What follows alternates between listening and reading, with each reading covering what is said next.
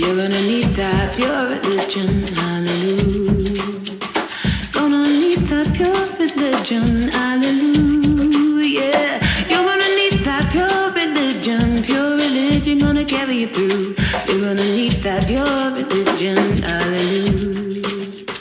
Goodbye, mother, don't you mourn, hallelujah. Goodbye, mother, don't you mourn.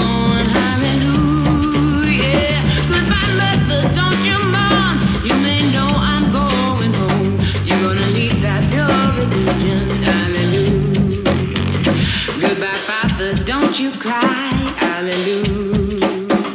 Goodbye, Father, don't you cry, hallelujah. Goodbye, Father, don't you cry. You may know I was born to die. Oh, what a wonder in the sun, hallelujah. Hers come back to my door, hallelujah. Hers come back to my door, hallelujah. Hers come back to my door.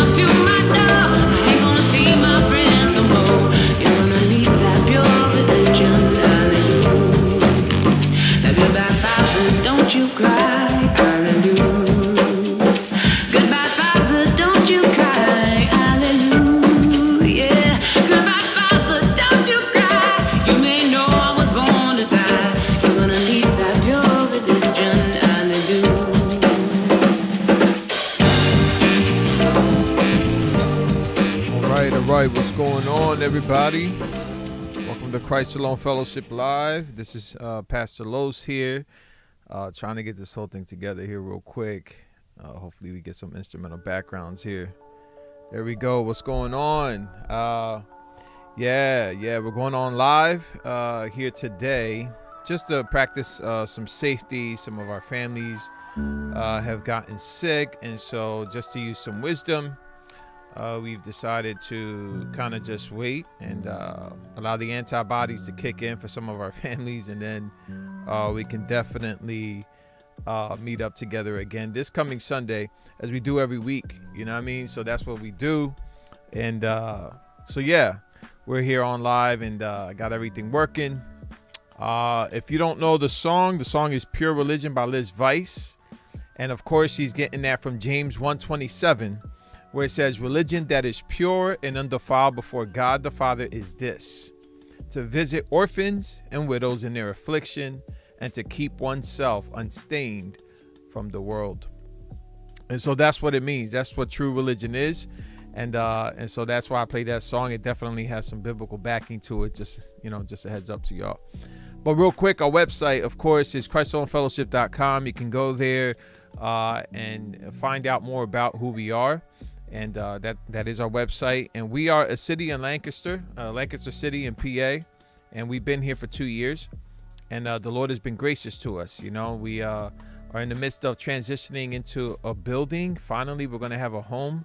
And I'm super encouraged by that. It's been a blessing. And yeah, I'm just rocked how the Lord has provided to a small church what he has. And so, by the way, spread the word. Share this on your Facebook page. Let people know that we're on live. That would be great. And yeah, I think it'll be encouraging to see some more faces. I see you, Vic. I see you, Brendan, Jordan. What's up? Good morning to everybody, and good afternoon for those of you in the East Coast. What's up and what's going on? Real quick, though, we're going to go through some announcements. And right now, we're going to go through some prayer requests that we do have, that we do weekly. So I'm going to put here on the screen for you one of the slides that we do have for our sister, Bria Griffin. And so make sure you keep her in your prayers as she ministers on campus. She's a part of Disciple Makers and also a member of our church. And it's just been really encouraging to have our sister a part of our church body. And yeah, she's an encouragement to us. Veronica Lakeo is also someone that we do support. And she goes to the abortion clinic up there in York, I'm sorry. And we've been supporting her. We've been helping her out. You know what I'm saying? So keep her in your prayers, as she's actually going to get married. And so, yeah, it's going to be... it's going to be an encouragement to see her get married, you know, seeing young people. And I'm actually have the privilege of marrying her.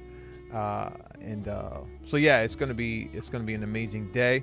She also is transitioning to moving. And so we do need prayers to have a sidewalk missionary. And by the way, we do have someone in line for that from our very own church. So continue to pray for that as we continue to move forward to minister at the York Clinic, and pray that as we move forward, we'd like to see work done in the Harrisburg clinic out there. Really, it's not a clinic. It's a place where they're killing kids. So we definitely want to make sure we, you know, minister there. Excuse me. So the other thing we do, too, is the Cypher spot. That's John, Vic, Rome, and Carla and others. And I go when I can. I try to go often to support them. Continue to pray for them. We do dancing, and dancing is a form of outreach for us. And there's a dancing community here in Lancaster City. And we've definitely been in the forefront of that culture as we are sharing the gospel there. And we have someone right now who just became a member at our church, who came to know Christ through that ministry. And so it's been fruitful. Is it on Facebook too? Somebody's asking, yo, this is only on YouTube, but you can share the link on Facebook as well. And so let people know on Facebook. You can get the link on YouTube and share it on Facebook, just a heads up. But continue to pray for the Cypher spot. On Monday nights, we minister to the kids through the neighborhood. And also every other Thursday, we have it where we are currently meeting, where we're reaching young adults. And we have it from like 7 to 10. So check it out and find out what's going on with that, if you want to keep that in your prayers. Also, we do have a coffee house coming up, a mic night where you can come and, if you want to spit some fire, you know what I'm saying? You could do that. You know, you can sing, you can mime, you can whatever art form you have, you can bring it through to the open mic night. And I would encourage you to come through. It's really dope to see the different arts and different expressions of what people have.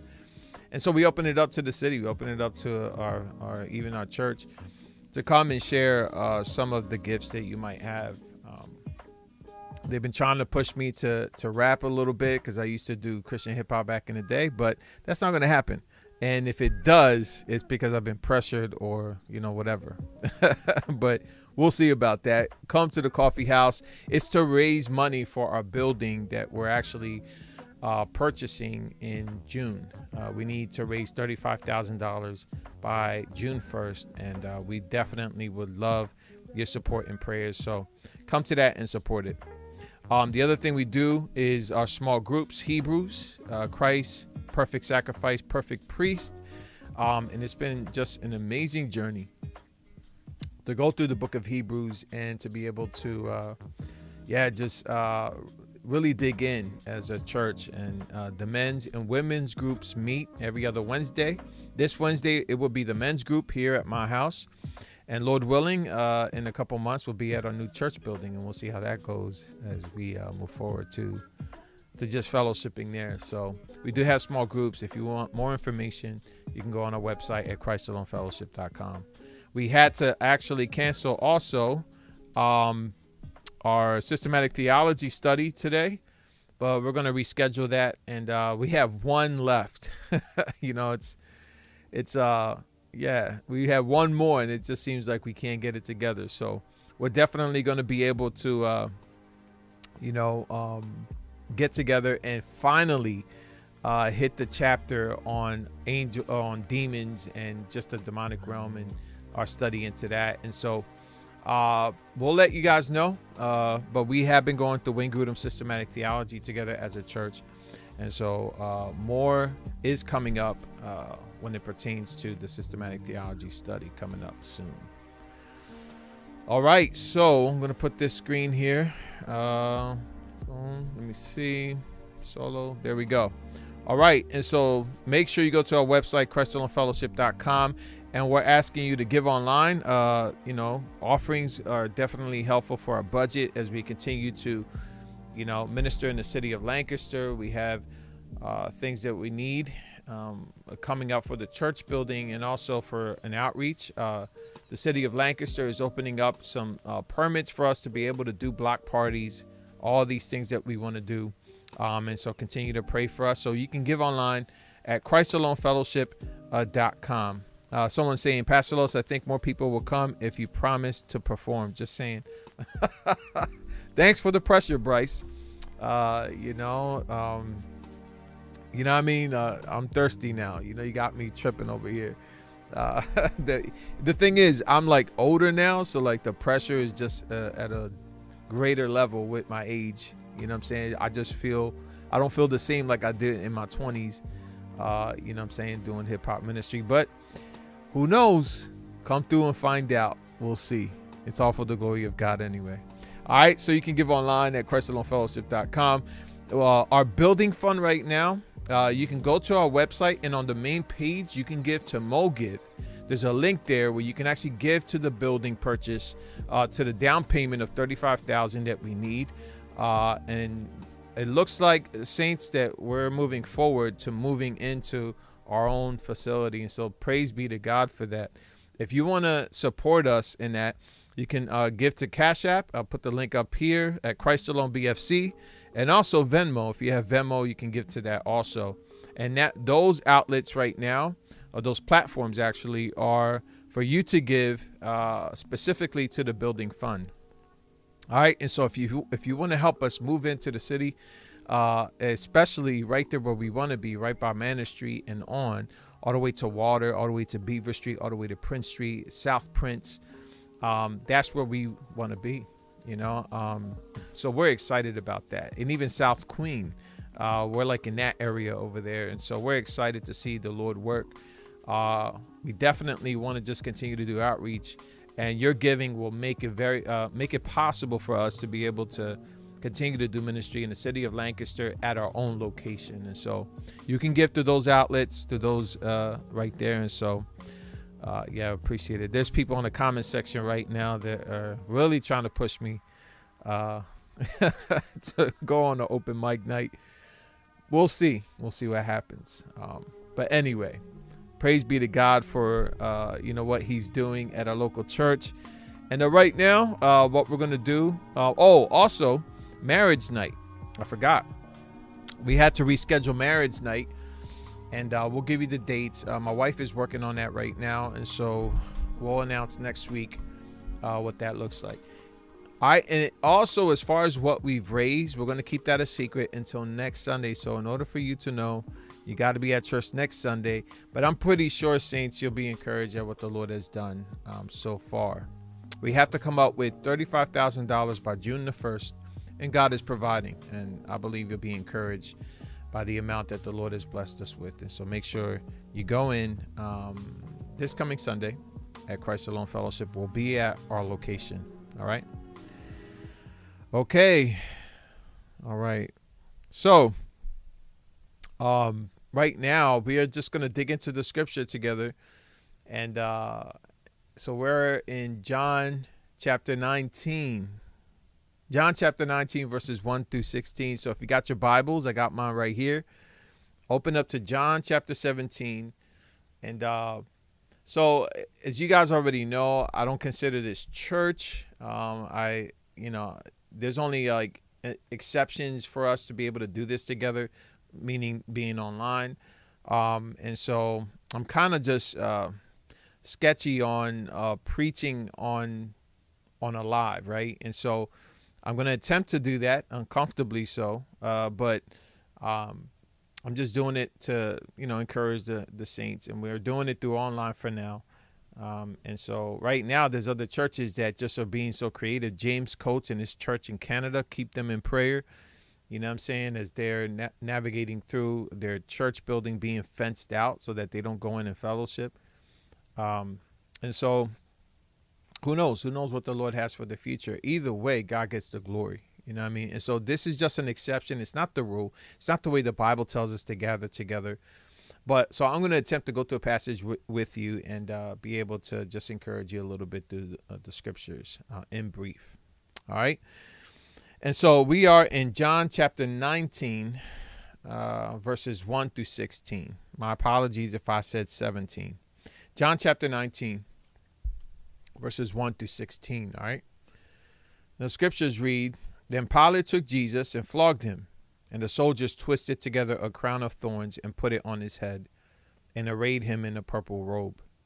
They came up to him, saying, 'Hail, King of the Jews,' and struck him with their hands. Pilate went out again and said to them, 'See, I am bringing him out to you, that you may know that I find no guilt in him.' So Jesus came out wearing the crown of thorns and the purple robe. Pilate said to them, 'Behold the man.' When the chief priests and the officers saw him, they cried out, 'Crucify him, crucify him.' Pilate said to them, 'Take him yourselves and crucify him, for I find no fault in him.' The Jews answered him, 'We have a law, and according to that law he ought to die, because he has made himself the Son of God.' When Pilate heard this statement, he was even more afraid. He entered his headquarters again and said to Jesus, 'Where are you from?' But Jesus gave him no answer. So Pilate said to him, 'You will not speak to me.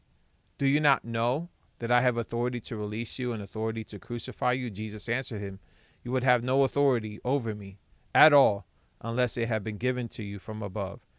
Therefore, he who delivered me over to you has the greater sin.' From then on, Pilate sought to release him, but the Jews cried out, 'If you release this man, if you are not Caesar's friend, you are not Caesar's friend. For everyone who makes himself a king opposes Caesar.' So when Pilate heard these words, he brought Jesus out and sat down on the judgment seat at a place called the Stone Pavement, and in Aramaic, Gabbatha. Now it was the day of preparation of the Passover. It was about the sixth hour. He said to the Jews, 'Behold your king.' They cried out, 'Away with him, crucify him.' Pilate said to them, 'Shall I crucify your king?' The chief priests answered, 'We have no king but Caesar.' So he delivered him over to them to be crucified." And this is the word of the Lord. Let us pray, saints. Lord, we thank you.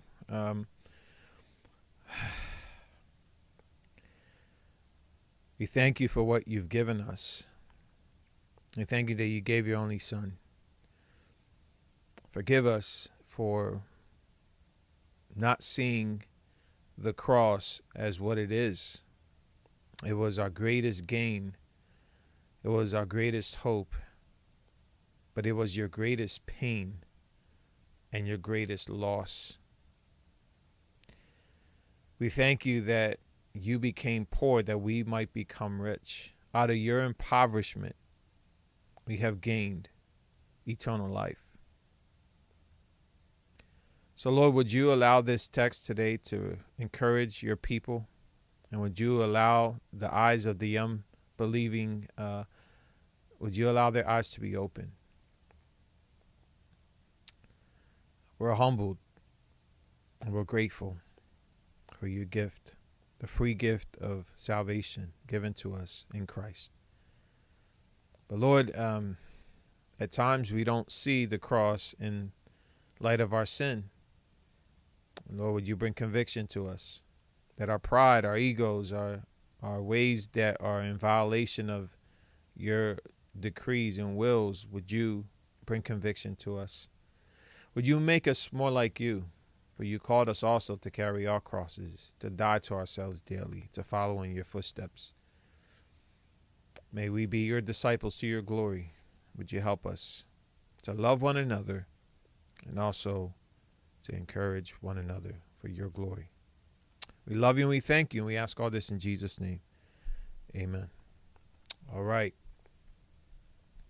So I usually go through some background with you. What I wanted to do just in brief was to just kind of go over chapter 18 just real quick.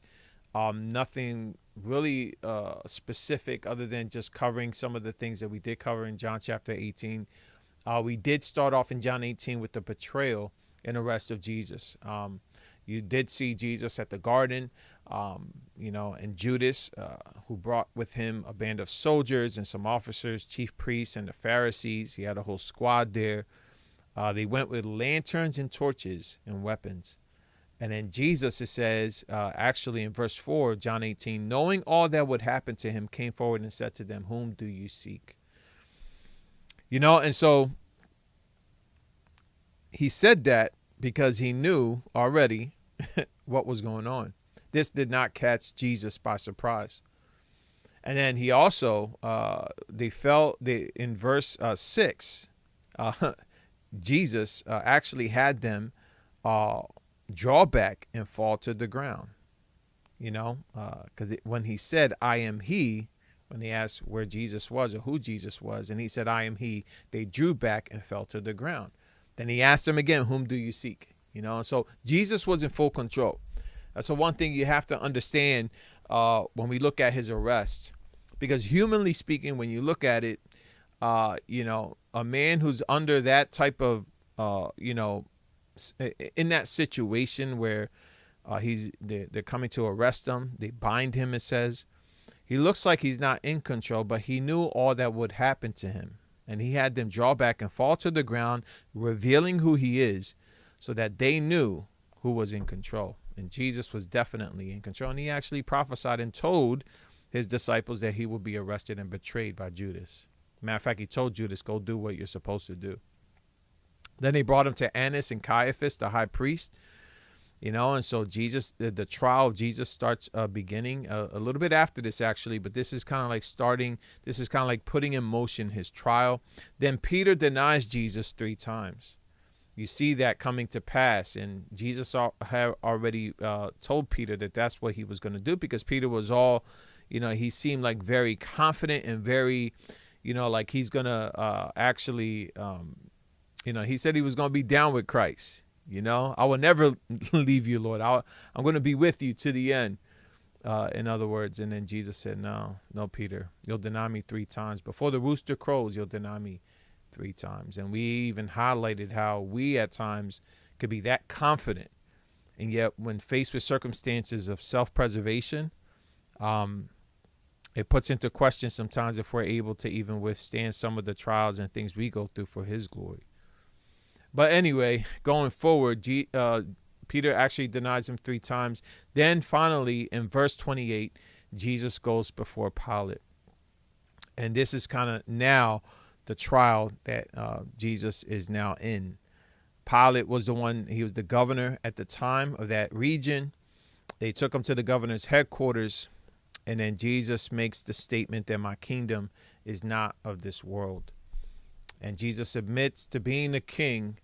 And then the Jews actually continued to want him crucified.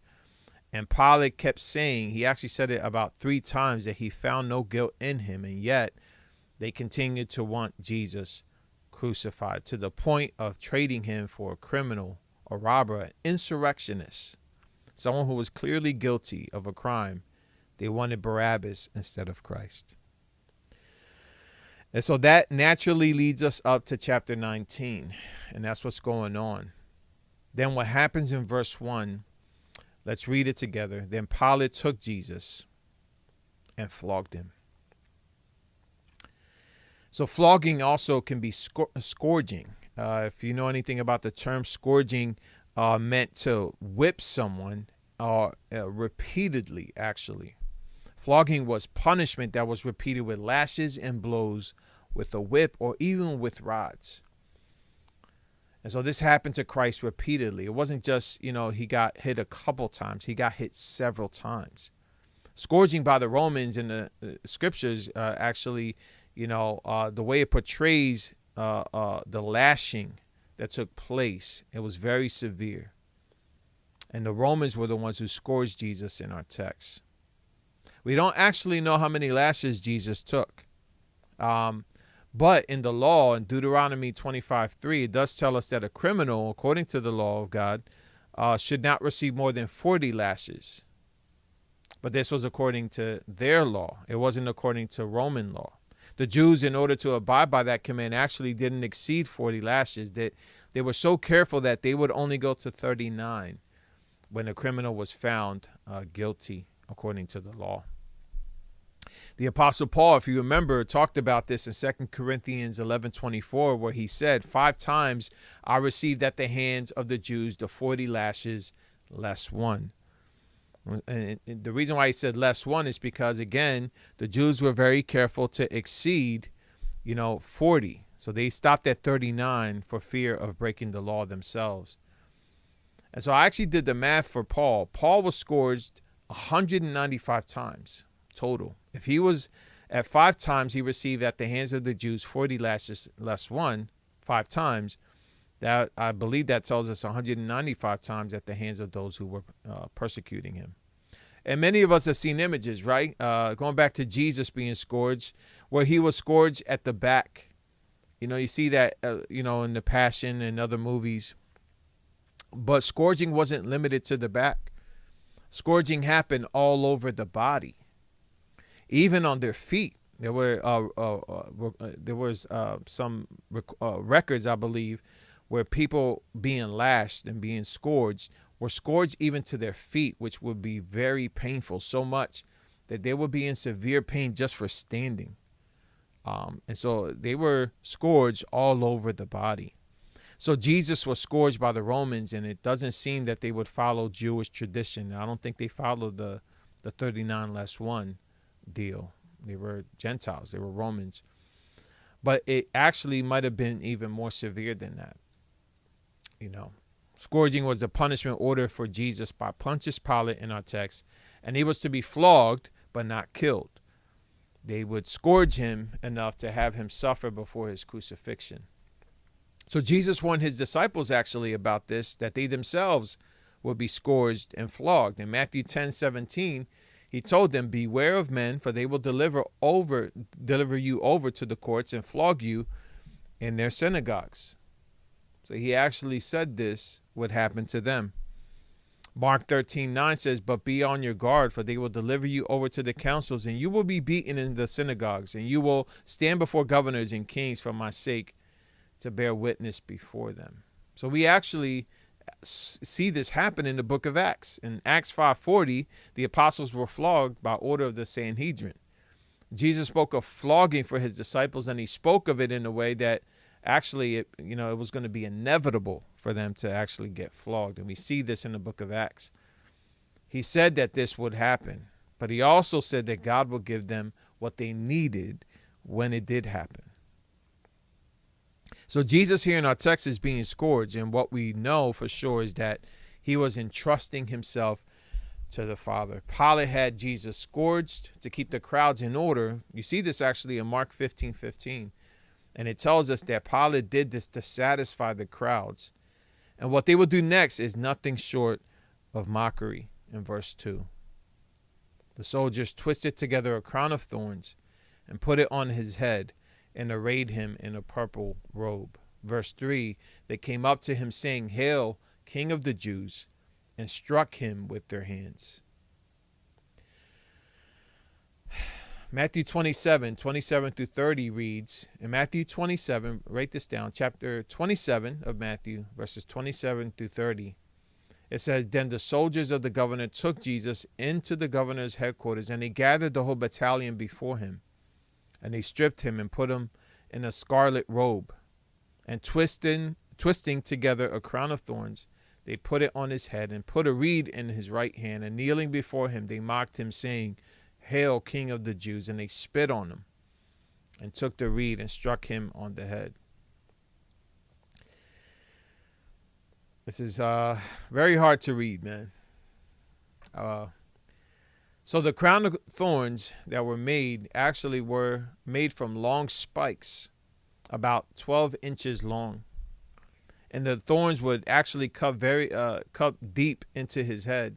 And they had actually a hammer to put the crown down into his head so that it could fit tight. So they would have they must have had a device, probably a piece of wood, and just nail it.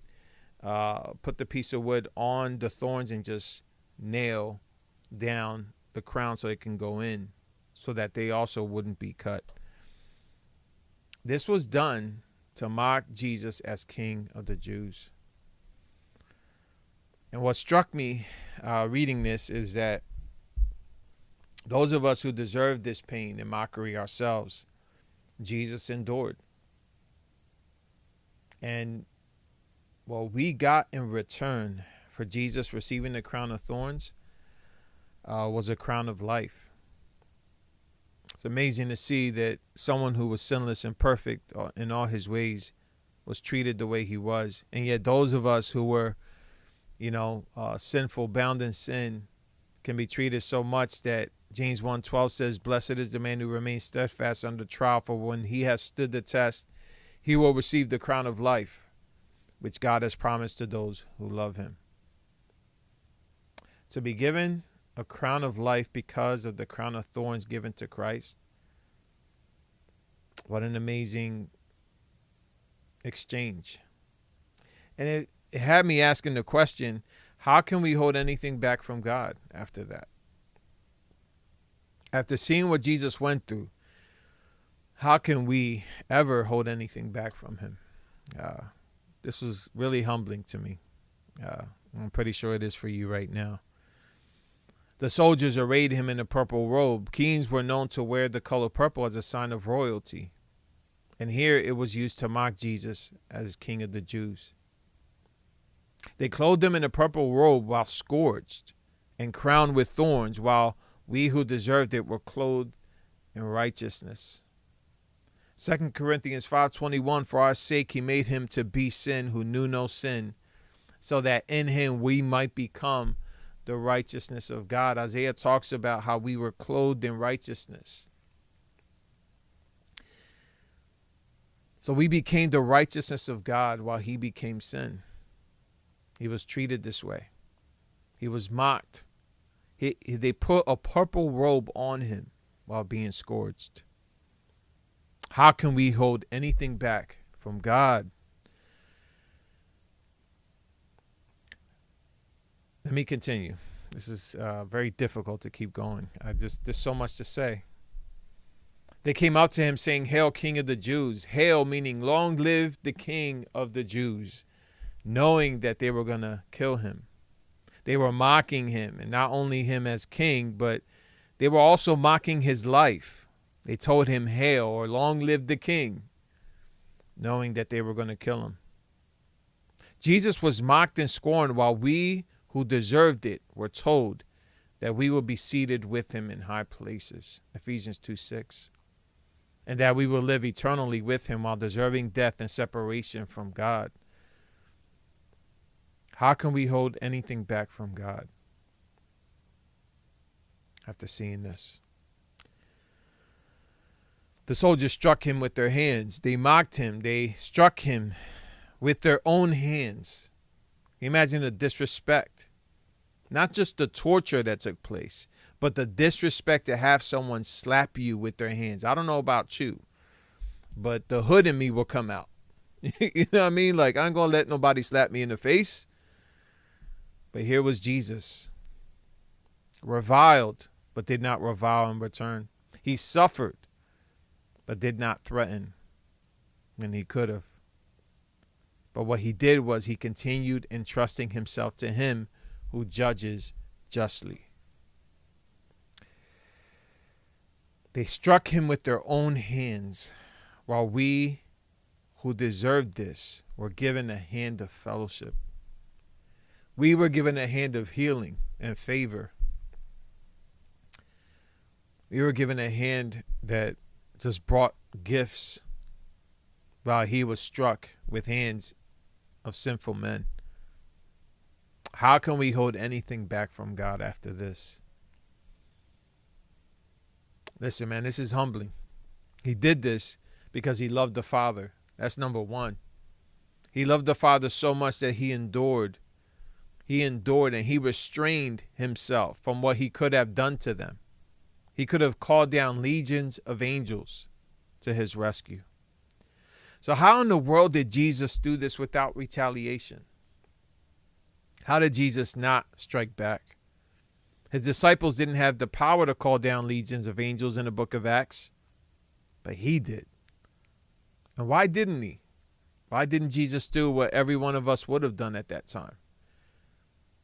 Well, it was because Jesus always kept the joy of fulfilling the Father's will before him, in front of him at all times. It was at the forefront of his mind. It was the joy of his heart to fulfill the will of the Father, so much that he endured that painful moment so that the will of the Father will be completed. And what was the will of the Father? To make us children of God. That was his will. Hebrews 12:2 tells us that Jesus, who for the joy that was set before him, endured the cross. Love restrained Jesus from what he could have done. Jesus was without fault through this whole situation. Pilate even knew this in verse 4, where it says, Pilate went out again and said to them, after doing this, see, I am bringing him out to you that you may know that I find no guilt in him. He said this 3 times. He told them in John 18:38, John 19:4, John 19:6, that he found no guilt in him. Even a Gentile, an unbelieving Gentile, saw that Jesus had no guilt, had no sin. And yet he was given over.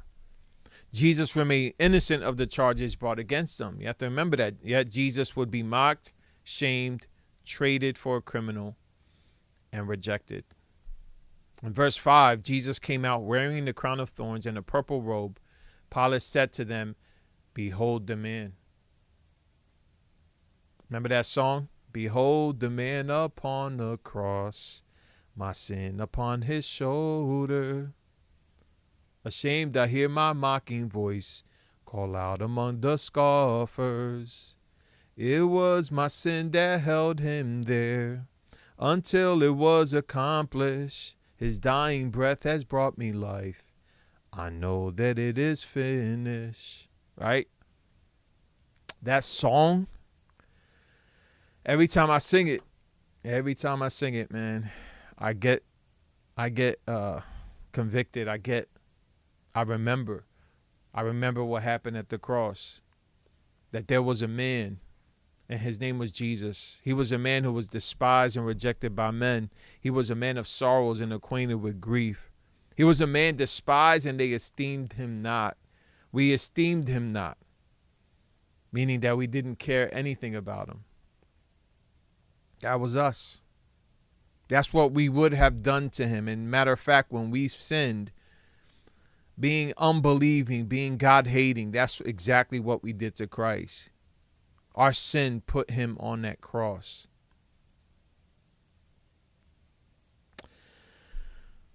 Oh, man, this is very convicting.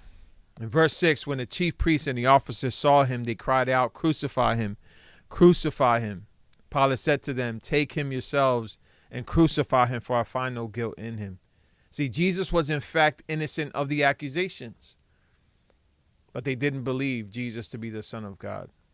And that's where the accusation actually comes in verses 7 through 12. Let's read verses 7 and 8 together.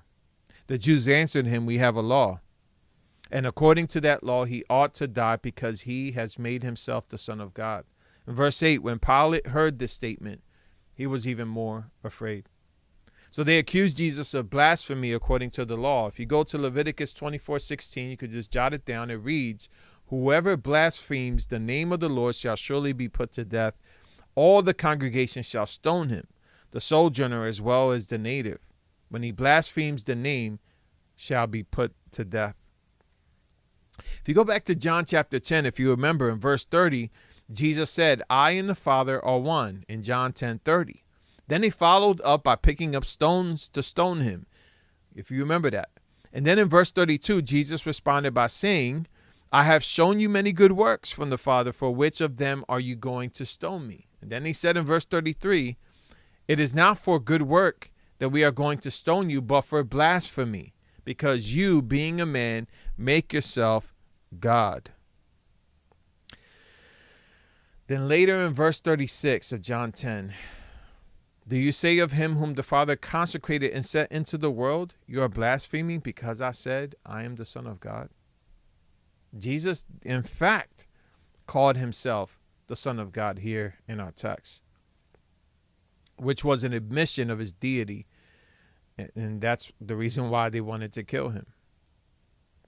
See, Pilate was afraid in our text because the crowds didn't seem to accept Pilate's assessment of Jesus being innocent. They were stuck on what Jesus said in John 10. The reason perhaps for his fear was probably because of what Caesar would do to Pilate if he didn't keep things in order in our region. I think it was even common back then for Rome to actually replace leaders who seemed like they couldn't keep things in order. And there were times, I think, even that they would kill the leaders. They were that brutal. So Pilate was shook, as we used to say. And this made him ask Jesus questions. And we see a question in verse 9. He entered his headquarters again and said to Jesus, "Where are you from?" But Jesus gave him no answer. In verse 10, Pilate said to him, "You will not speak to me? Do you not know that I have authority to release you and authority to crucify you?" And after not saying something, Jesus said in verse 11, "You would have no authority over me at all unless it had been given you from above. Therefore, he who delivered me over to you has the greater sin." So the question here really is, who has authority? We asked this before, if you remember. Who has authority here? Jesus in his humanity understood that what looked like an out-of-control situation was in fact in control. It looked like it was out of control, out of his hands, but it was in control. Who had true authority over this situation? And that's a good question to ask ourselves too, kind of like applying that to ourselves. In situations where things are out of control, do we entrust ourselves to the Father? Do we entrust ourselves to God? Do we believe that God is actually in control? Does our theology of suffering kick in at the times where things are seemingly out of control? Well, for Jesus, he definitely was in step all the way, 1,000% with the Father's will.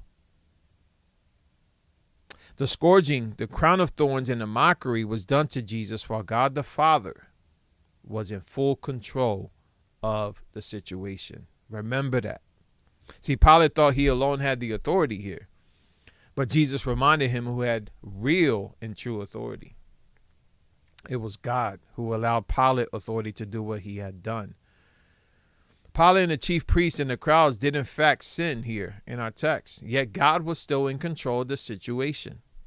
Okay, and that being true, they were still guilty. They did sin. They were guilty of the greater sin for handing Jesus over to Pilate, but God was in control through it all. Okay, and so the apostles and Peter understood this. Acts 5:30, right? We see directly from the apostles, from Peter, saying, "The God of our fathers raised Jesus, whom you killed by hanging him on a tree." They were guilty of killing Christ. Okay, so that's, some people try to confuse sovereignty with responsibility. We see both. Acts 5:30 tells us directly that they did kill Jesus for hanging him on a tree. And yet in Acts 4:27 and 28, it says, "For truly in this city there were gathered together against your holy servant Jesus, whom you anointed, both Herod and Pontius Pilate, along with the Gentiles and the peoples of Israel, to do whatever your hand and your plan had predestined to take place." We see both sovereignty and responsibility. So Pilate, along with the chief priests and the crowds, are guilty of hanging Jesus on the tree, on the cross. And yet it was planned by God to take place. See, some have trouble with this, but what we have to remember is that God is providing a sacrifice for sins. And God doesn't need to explain himself to you. He doesn't have to tell you how he works or why he works or what he uses for his ultimate glory. God's not obligated to tell you what to, how he does things. And I bring this up because many in the church will look at what happened here and wonder to the point of questioning the goodness of God. They say things like, "How can a loving father allow his son to be given over to die like this?" Others bring up the struggle with God not being responsible for the sin of those who crucified Jesus, since it was in fact God who predestined it to take place. See, the scriptures are clear about two things, saints. His way is not our ways. That's number one. Remember that. Isaiah 55:8-9, "For my thoughts are not your thoughts, neither are my ways your ways, declares the Lord. For as the heavens are higher than the earth, so are my ways higher than your ways, and my thoughts than your thoughts. Romans 11:33. Paul, even in the New Testament, brings this up. Oh, the depths and the riches and wisdom and knowledge of God. How unsearchable are his judgments. How inscrutable are his ways. See, God can orchestrate events that leaves him without fault. God is the one who orchestrated the death of his son in order that we who needed saving would live. He had a plan. He had a purpose. God was giving his only son for a reason. He orchestrated it. He was being loving. He was being good. But see, people who want to bring God down to our level, to humanize God, as Ravenhill, I think I forgot his name. The one theologian warned us. I forgot his name. But God doesn't need to explain himself to you. He's good. He's loving and doing what he does. See, God doesn't need any explanation. He doesn't need to explain himself to anyone. He's sovereign. He's king. He's in control. His thoughts are not your thoughts. Remember that. His judgments are unsearchable, meaning you can't exhaust his judgments. His ways are inscrutable. You can't scrutinize the ways of God. So where does that leave us then? Well, it leaves us exactly where we need to be, saints. It leaves us at a place of trust. Trusting that God in his infinite wisdom can do all that he declares to do. All right. Remember that. God does not owe us explanations as to how he should work. We should instead rejoice at the fact that he does any good in our favor. But see, we forget people who scrutinize God, who try to say, how can he be good? You're forgetting that you got to look in the mirror and see how evil you are apart from his saving grace. And the evil on display here with Jesus being mocked and scorned and scourged. Really, that is the mirror we need to look at ourselves with. What happened at the cross. And you know what? When you do that, you'll be humbled.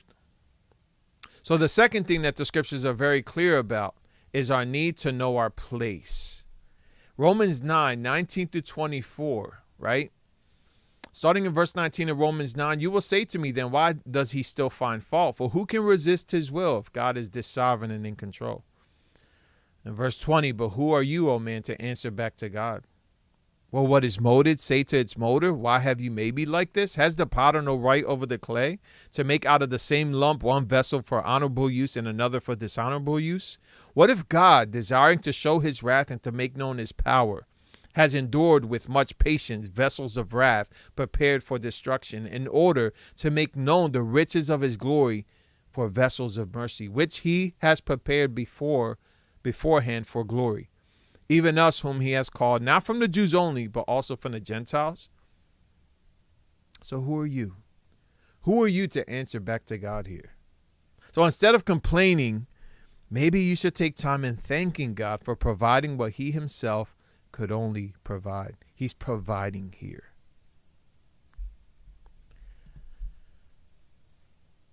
Humbling again. Jesus willingly laid down his life so that we could live. That's what's going on here. And he used sinful men for an outcome that will turn sinners like us into children. Someone who often complains about this truth here is most likely immature in their faith and in need of knowing God is king. You got to get out of your whole, being in a republic here, being, being that we elect officials. Like God wasn't elected to the throne. He's a king. What is happening here to Jesus is not outside of his control. It's not outside of the control of God. In fact, it is the provision of God for us who did what they did to him here in our text. See, Pilate was under the authority of God, and 3 times Pilate said that Jesus was without fault, which is why he wanted to release him, but the crowds didn't want this to take place. They had the greater sin in that they rejected the one who was clearly innocent. In verse 12, from then on, Pilate sought to release him, but the Jews cried out, if you release this man, you are not Caesar's friend. Everyone who makes himself a king opposes Caesar. So not only was he accused of blasphemy according to the law, but they would even appeal to Rome's view of Caesar. To Rome, remember, Caesar was king. In fact, Caesar thought that he was the son of God, that he was a descendant of the goddess Venus. And because of this, Pilate was afraid to release Jesus, and instead he gave the crowds what they wanted. They wanted a robber and a criminal, and not Jesus, who was their Messiah, the Messiah promised.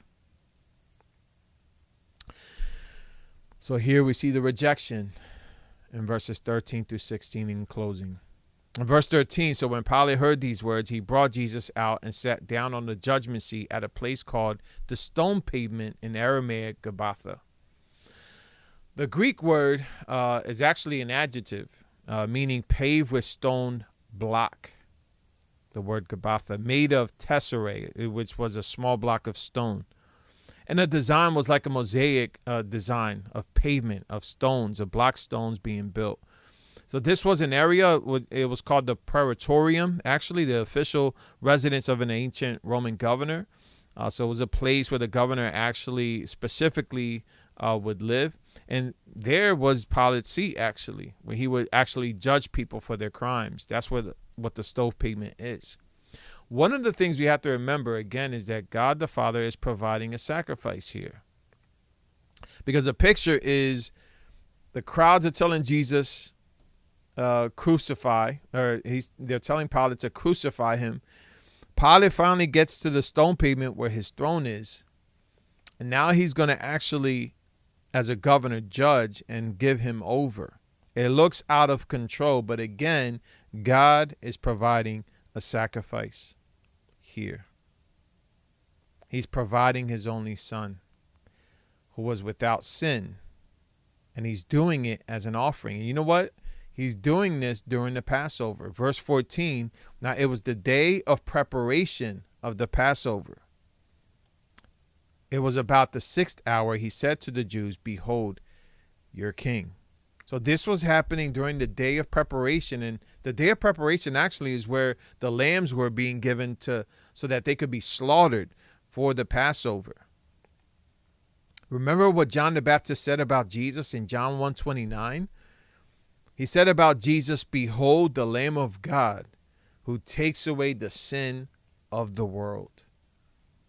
So the day of preparation, God is preparing a lamb, the Lamb of God, who would take away the sins of the world. Paul, when rebuking the church at Rome, or the church at Corinth, actually, for tolerating the sexually immoral, he told them in 1 Corinthians 5:7, cleanse out the old leaven that you may be a new lump, as you really are unleavened. For Christ, our Passover lamb, has been crucified. Our Passover lamb has been crucified. In other words, Jesus was the sacrifice for sins, and we should not take what Christ has done lightly. See, the church at Corinth tolerated the sexually immoral. They lost sight of what Jesus did at the cross for sin. A tolerating of sin points to a passive view of the gospel of Jesus and what he's done at the cross. We forget that God provided his son and that he allowed him to be, we use the word crucified, but listen, he was slaughtered for our sin. He was brutally beaten, scorned, mocked. So every time we commit an act of sin, let's look to the cross. Before, Lord willing, before. I pray that before you even think of entertaining sin, that you would take some time to think about this passage. Think about what he has done. Think about the scourging of his son. Think about the purple robe being put on him to mock him as king of the Jews. He was slapped in the face. He was scourged all over his body to take upon your sin. Do me a favor, and I'll do this also. Let's think about that before we think about doing something that caused the Son of God to take upon that cross. I hope that messes you up. It messed me up. you know? And it really, for me, the continual question in this text as I'm reading it and seeing, you know, what he has done, is that how can we hold anything back from God after this? How? The crowds continue. They cried out in verse 15, away with him, crucify him. No pity. And then Pilate said to them, shall I crucify your king? And the chief priests answered, we have no king but Caesar. And then in verse 16, so he delivered him over to them to be crucified. And so they took Jesus.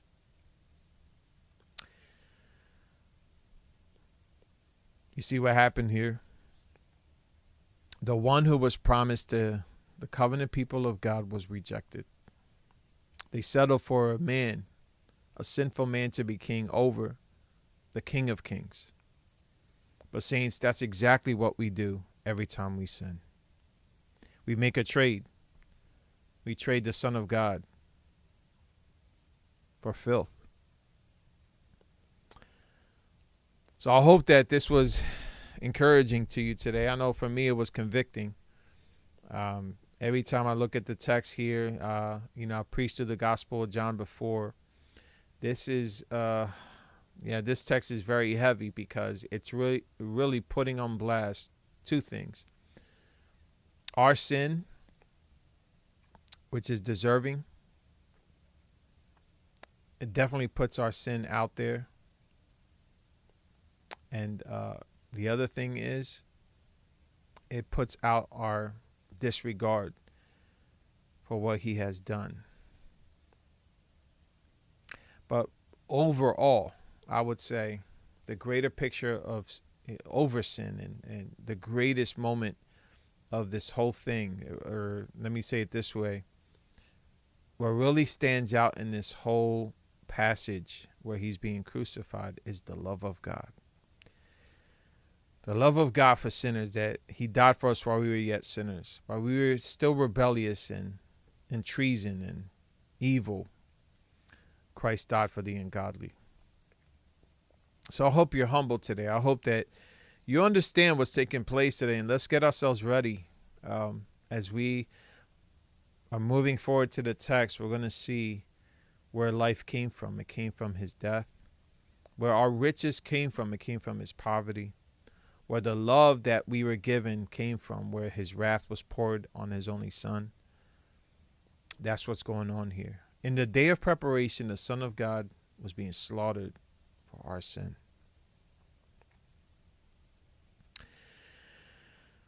Amen. Well, that's what I have for today, and I hope you were encouraged. Again, I want to encourage you to go to our website, ChristAloneFellowship.com. We do have a need for a building here. I just want to close in prayer for the text and also for you, and also that God will continue to provide. The fact that he provided his son was enough for us, and we're seeing that here in our text. We don't need buildings. We don't need anything else. But God in his goodness decides to continue to give to his people. So what an amazing gift. And so let's pray real quick, and then I'm just going to give you a couple more announcements to follow. Father, we thank you for this text. We ask that you'll be with us. We pray, Lord, that we would take the cross seriously in our preaching and our living.